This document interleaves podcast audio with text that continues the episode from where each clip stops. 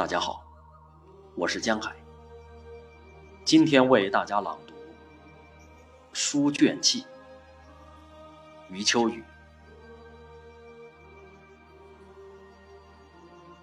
身上的文化，首先显现为书卷气。书卷气已经不是书卷本身，而是被书卷熏陶出来的一种气质。大体表现为。衣帽整洁，声音温厚，用语干净，逻辑清晰。偶尔在合适的时机引用文化知识和名人名言，反倒是匆匆带过，就像是自家门口的小溪，自然流出。若是引用古语，必须大体能懂，再做一些解释，绝不以硬话示人，以学问炫人。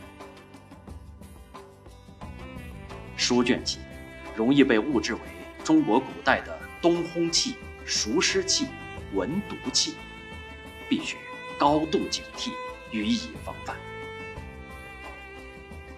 目前在一些伪文化圈中开始复活的近代文言、民国文言，绝不可用，因为那是一种很低级的孔乙己腔调。古文盛于汉唐，始于明末。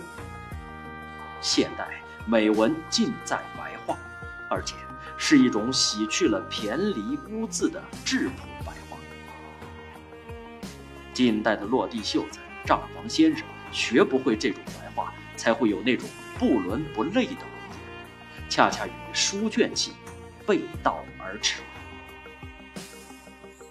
此外，现代的书卷气没有国界，不分行业，表现为一种来回穿插。往返参照的思维自由，自由度越高，参照系越多，书卷气也就越浓。